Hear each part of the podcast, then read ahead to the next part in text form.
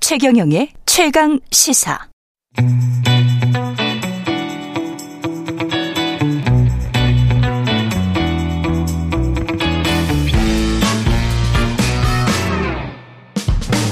네, 정치 시사 이슈의 법적 쟁점을 시원하게 파헤쳐 보는 시간. 최강 로스쿨 김준우 변호사와 함께 하겠습니다. 안녕하세요. 네, 안녕하세요. 김준우 예, 변호사입니다. 오늘은 집시법인데요. 집회 네. 및 시위에 관한 법률 개정을 추진을 한다고 합니다. 여당이. 네. 그러니까 새벽 자정부터 새벽 6시까지는 집회 시위를 금지시키겠다. 네. 어, 그럼 지금 현재는 밤샘 집회가 가능 가능은 하죠. 네. 이제 네. 이게 조금 설명이 좀 필요할 것 같은데. 설명이 필요한데. 일단 집시법이라고 흔히 이제 집회 및 네. 시위에 관한 법률이잖아요. 예. 그럼 이제 단어가 다르다는 건 뜻이 다르다는 거 아니겠습니까? 아, 집회가 있고 시위가 있고. 그렇습니다. 아니, 예. 집회는 이제 다 같이 모여 있는 건데 예.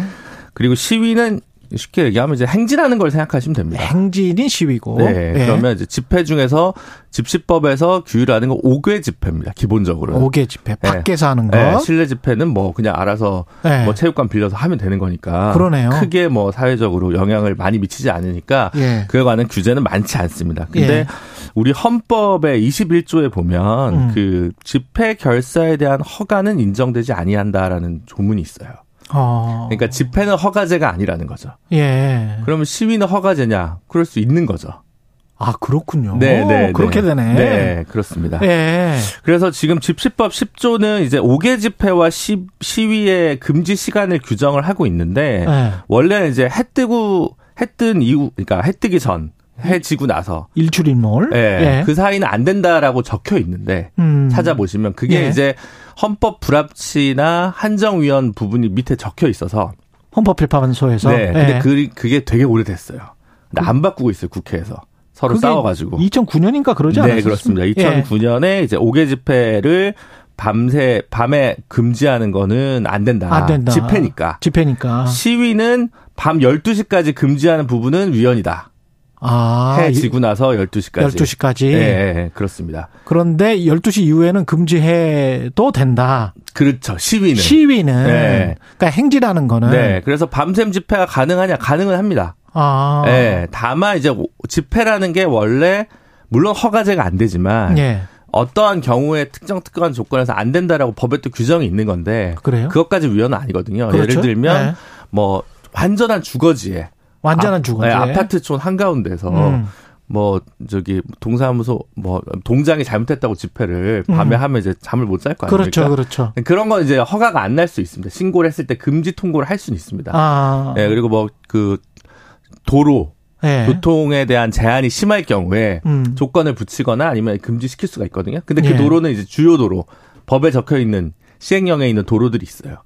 그러니까 에, 에, 뭐 자- 작은 골목길은 아니고요. 뭐 예. 테란로 뭐 이런 데 있어요. 한강대로, 세종대로 이런 데들이나 아니면 고속도로 음. 예. 자동차 전용 도로는 제한이 되는데 어쨌든 그래서 이야기를 짧게 하면 밤샘 집회 가능할 수 있다. 근데 금지 통고를 할 수도 있다. 음. 예. 근데 아예 안 되는 건 아니다. 밤샘 집회가. 1번. 참 법이 하지만 예, 시위는- 복잡하네. 시위는 예. 안 된다. 시위는 안 된다. 음. 예. 근데 이제 거기서 더 나아가서 이제 하나 더 조문을 봐야 될 게 있는데요. 예. 집시법 15조는 예. 이제 학문 예술 체육 종교 뭐 의식 친목 오락 관혼 상제 국경 행사에 대해서는 이런 조- 규정을 적용하지 않는다고 적혀 있습니다. 아, 그래요? 그러니까 월드컵, 그거 외우기 쉽지 않네. 예, 예. 월드컵 관련해가지고 예. 이제 뭐 밤샘 예. 저기 응원한다. 응원한다. 그거 아무 상관없어요. 네. 이건 밤샘 집회 아니냐? 예. 예. 아 이건 괜찮다. 아, 법에 스포츠니까. 따로 있으니까. 예, 네. 축- 축구니까. 그럼 예. 여기서 이제 조금 최근에 이제 논란되는 건 문화재라는 형식으로 하게 되면 이번에 저 건설 노조가 한 1박 2일 집회가 그거 아니었어요? 뭐 약간 그렇습니다. 그러니까 네. 예전에 그 탄핵 당시에 매주 집회를 할 때도 그래, 촛불 그 문화재 이름이 문화재였지. 예, 네. 예. 그래서 뭐 가수분들도 많이 나오시고 맞아요. 예. 그러니까 밤샘 집회 혹은 뭐 자정까지 하는 집회를 금지 통고를 해- 할 수도 있을 텐데 음. 문화재로 해버리니까 그거는 적용 안 받는 거 아니냐 예. 시간대와 관련된 이제 그렇게 또 빠져나가는 부분이 있어서 예. 애매합니다. 그렇군요. 너무 복잡한가요? 어. 예. 네. 그 야간 5개 집회를 이게 헌, 아까 헌법재판소 이야기 하다 말았는데 네, 그렇습니다. 5개 집회를 이게 제한하는 것이 다 위헌 판정이 났다고 하더라도 네. 아, 아까 말한 그런 법률적인 것들 세세하게 들어가 보면 제한은 할 수 있군요. 네, 그렇죠. 예. 제한은 할 수 있죠. 예. 근데 이제 그게 어 주거지에서 뭐 예. 시끄럽게 하면 안 된다. 뭐 교통이 너무 막히게 하면 안 된다라고 예를 들어 예. 그런 규정은 다 아직까지 뭐 위헌이라고 할 수는 없는데 그렇다면 광화문 한복판에 음. 거기 사실 물론 몇몇 아파트가 근처에 있습니다만 주거진 아니지 않습니까? 그렇죠. 밤에 교통이 별로 막히진 않잖아요. 그렇죠. 그러니까 그거는 이제 신고를 하면 받아줄 수는 있겠죠. 근데 신고를 해서 받아줬어요. 네. 그래서 집회를 했어요. 네. 근데 경찰이 야 이거 너무 음. 심하다라고 자체적으로 판단을 해서 네. 해산하라고 해요. 네. 그래서 해산을 안 해요. 네. 그럼 어떻게 되는 거예요? 그럼 뭐 공무집행 방해나 아, 그때는 이제 예, 공무집행 방해. 그런 부분이 있을 수 있겠죠. 네. 아, 그러면 경찰의 자율적인 판단이나 뭐 이런 것들은 상당히 인정을 하는 거네요. 네, 그 뭐 그 시위를 해- 경찰서장이 이제 해산시킬 수 있다라고 네. 하는 규정이 또 20조 있기 때문에 예. 가능한데 음. 근데 이제 너무 이제 그 상당한 시간 내에 해산 즉각 해산하라 좀 3초 안에 해산해요 이렇게 얘기는 안 되고 음. 빨리 해산하세요 얼마 오면 해산시킵니다 그렇죠, 그렇죠. 이렇게 해야 될 거고 예. 또 신고된 시간이 있을 거 아니에요 일시당초 그렇죠. 네. 4시간짜리 집회인데 6시간째 하고 있다 아, 그러면, 그러면- 이제 문제가 될지죠 그러네요. 네. 근데 지금 정부 여당이 추진하는 집시법 음. 개정안은 밤 12시부터 오전 6시까지 집회 시위를 금지하는 방향인데 네. 이거는 그러면 헌재의 이 결정 예. 어 원칙적으로는 안 된다. 이 시위 부분은 되고 시위 부분은 되고 예. 지금 정부 여당이 어, 추진하는 집시법 개정안도 예, 집회는 그건 좀 위헌 소지가 있기 때문에 위헌 소지가 아. 있다. 예, 그렇게 되겠죠. 그렇군요. 네. 근데 그러면 집회라고 하면 가만히 앉아만 있어야 되네. 밤 12시부터 6시까지 집회만 우리가 하는 거기 때문에 합법적이다라고 하려면 그렇죠. 아, 그렇게 되는 거군요. 네. 시위하면 그러면 안 되겠죠. 행진하면 구호 외치는 건 상관없죠. 구호 외치는 건 상관없어요? 예. 아, 앉아서 구호 외치는 건 상관없다. 네, 그렇죠. 12시부터 6시까지라도 광화문 앞 네, 광화문에서. 헌재 취지대로라면 그런데 헌재 취지대로라고 네. 하면 다만 이제 아까 그때 주거 지역이나 그런 데서 하는 거는 곤란하다. 야, 이게 헷갈리군요. 그러니까 집회 네. 시의 헌법적인 자유 네. 그리고 시민들의 기본권 침해 네.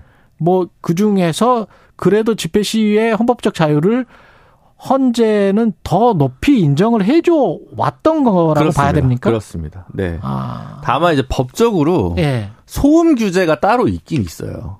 데시벨. 예, 네, 데시벨. 아, 근데 그게 이제 현실적이지 아니냐. 예. 아니면 뭐 또 울리는 게 다 다르지 않겠습니까? 그렇죠. 같은 앰프를 썼는데 그리- 자- 잘 울리는 데가 있고 뭐 건물을 치고 유리를 치고 다시 나와서 번질 어, 그렇- 테니까 그렇죠. 그게 아, 참 측정하기에 따라서 되게 좀 어려운 그럼 문제가 개인- 발생할 것 같긴 개인 합니다. 차가 좀 있는 것 같아요. 네. 소리에 민감한 분들이 있기 때문에 네. 예.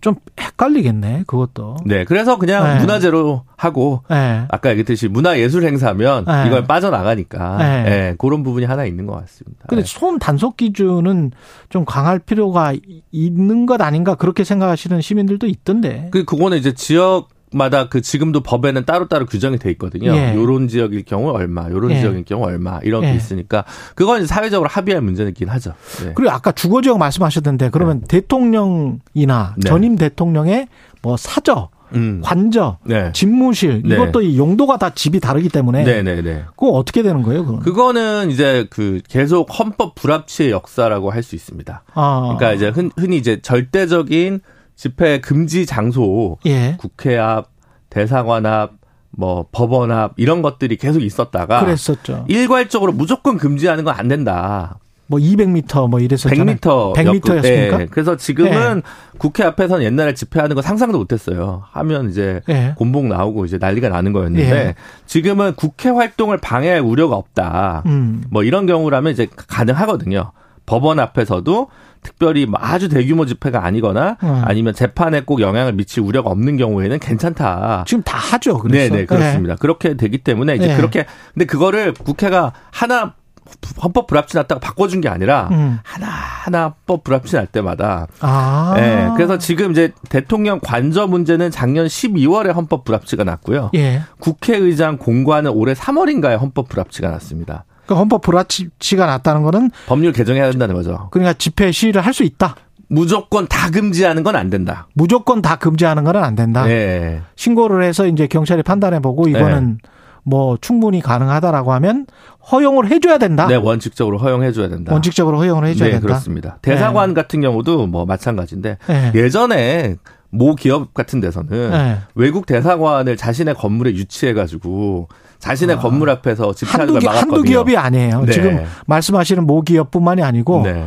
한두 기업이 아닙니다. 90년대, 네. 2000년대까지는 그 통용되던 트렌드였는데 그렇죠. 그 이것도 트렌드. 이제 다 네. 헌법 불합치가 나가지고 네. 예, 그렇게 바뀐 거죠. 그 트렌드에 관해서 비판하는 보도를 제가 한 적이 기억이 납니다. 네. 예. 세상이 좋아지긴 했습니다. 세상이 좀 좋아지기는 했어요. 네. 그때는 어지간하면 절대 그 앞에서 못했어. 그렇습니다. 예. 그래서 이제 국회의장 공관까지 헌법 불합치가 났기 때문에 네. 지금 남은 게 대법원장 공관이랑 헌법재판소장 공관 그거 두 개 빼고는 이제 다 법이 바뀐다라고 보시면 될 것 같습니다. 그런데 예. 예. 이제 양산에 가신 문재인 대통령 사저와 그다음 대통령 집무실 관련해서 100m 범위 내에서 무조건 금지하는 걸로 음, 1당과 2당이 약간 야합을 해서 야합을 해서 작년 12월인가에 행안위를 통과했어요. 아, 근데 이제 그래요? 법사위에 가 있거든요. 예, 예. 근데 요거는 좀 문제가 있다. 그런 이- 것 같아요. 예외 규정을 지금 안 두고 있거든요. 예. 그러니까 아마 그 부분은 입법 과정에서 다시 조정이 필요해 보입니다. 예. 그러니까 결국은 소음 데시벨 같기도 해요. 네, 그렇습니다. 예. 예. 결국은 핵심은 그건 것 같기도 지금도 해요. 확성기를 사용을 심하게 하면 예. 그거를 제재 조치를 할 수 있는 법이 예. 사실은 있습니다. 그러니까 너무 그렇게 해버리면 다른 사람이 집회 시위할 자유도 침범하게 되는 거 아닌가 그런 생각도 좀 그렇죠. 들고요. 누군가의 남용이 예. 전체적인 권리를 후퇴시킬 우- 우려나 가능성은 충분히 있습니다. 그럴, 그런 생각도 듭니다. 네. 그리고 정부 여당이 지금 추진한 것 중에 하나가 추진한다고 하는 것 중에 하나가 정당한 공무집행에 대한 면책 조항. 아, 네. 경찰이 집회 시위 대응을 할 때 네. 이게 그러면 정당한 공무집행 이었냐 아니었냐로 나중에 법적으로 소송될 수 있을 것 같은데. 이거. 네, 뭐 근데 지금 이제 경찰관들도 뭐 사기가 되게 힘들어지고 막 아. 하니까 이제 그런 게 필요하다라고 해서 음. 경찰관 직무집행법이 이제 작년인가 조금 바뀌었어요. 예. 그래서 이제 어느 정도는 뭘 좀 그 정상을 참작해야 된다. 예. 진압 과정에서 진압 근데, 그- 근데 과정에서. 시위가 아니고요. 예. 뭐 살인, 상해, 뭐 강간, 강도 이런 거 있잖아요. 가정 폭력 아, 이런 거 그런 거. 개입할 때는 지금 법이 새로 들어왔거든요. 아, 그거야 뭐. 예. 예, 예. 긴급한 상황에서 어쩔 수 없이 했을 때 약간 물리력 물리적 어, 충돌이 그거야. 있었을 때 했을 때는 뭐 형을 네. 감경하거나 어, 면, 면제할 수 있다. 요 규정이 들어왔는데 어, 그거는 당연한 것 같고요. 네. 요거를 예. 집시법으로 이제 아마 확대해서 하고 싶다. 확대해서. 예, 라고 얘기하는 건데 예. 그게 이제 문제는 그렇죠. 근데 방어적인 개념이냐 공격적인 개념이냐가 그 부분이 지금 굉장히 논란이 될 것 같습니다. 그러니까 현장에서 잘 판단이 안 되고 그러면은 시민들이 애매하게 두들겨 맞을 가능성도 있거든요. 네, 그렇습니다. 과거에 우리가 그랬던 역사가 있었던 나라라 네. 좀 무서워요. 네, 무섭습니다. 법이 있을 때도 마구잡이를 했는데 말이죠. 예. 네. 예. 그런 부분은 입법 과정에서 지금은 너무 좀 이념적으로 다 금지하겠다라는 식으로 조금 접근하는 게 아닌가 싶어서 예. 좀 더 조밀하게 네. 해당 조문을 설계하고 사회적 논의를 만들어가야 되지 않을까 싶습니다. 예. 이 김준 변호사님 저 칭찬하는 문자가 와서 읽어드리겠습니다. 3280님 지금 방송하시는 분 김준호 변호사 맞나요? 스마트 김변 화이팅 뭐 이렇게 친척이신가? 3280님. 아, 예. 제가 324를 쓰는데 예. 어, 의심스럽습니다. 예. 네. 5506님, 와, 진짜 로스쿨 강의 듣는 기분이에요. 집회와 시위가 어떻게, 어떻게 다른지 처음 알았습니다. 네. 김준호 학장님, 짱짱! 아, 네, 감사합니다. 여기까지 듣겠습니다. 김준호 변호사였습니다. 고맙습니다. 감사합니다. 예.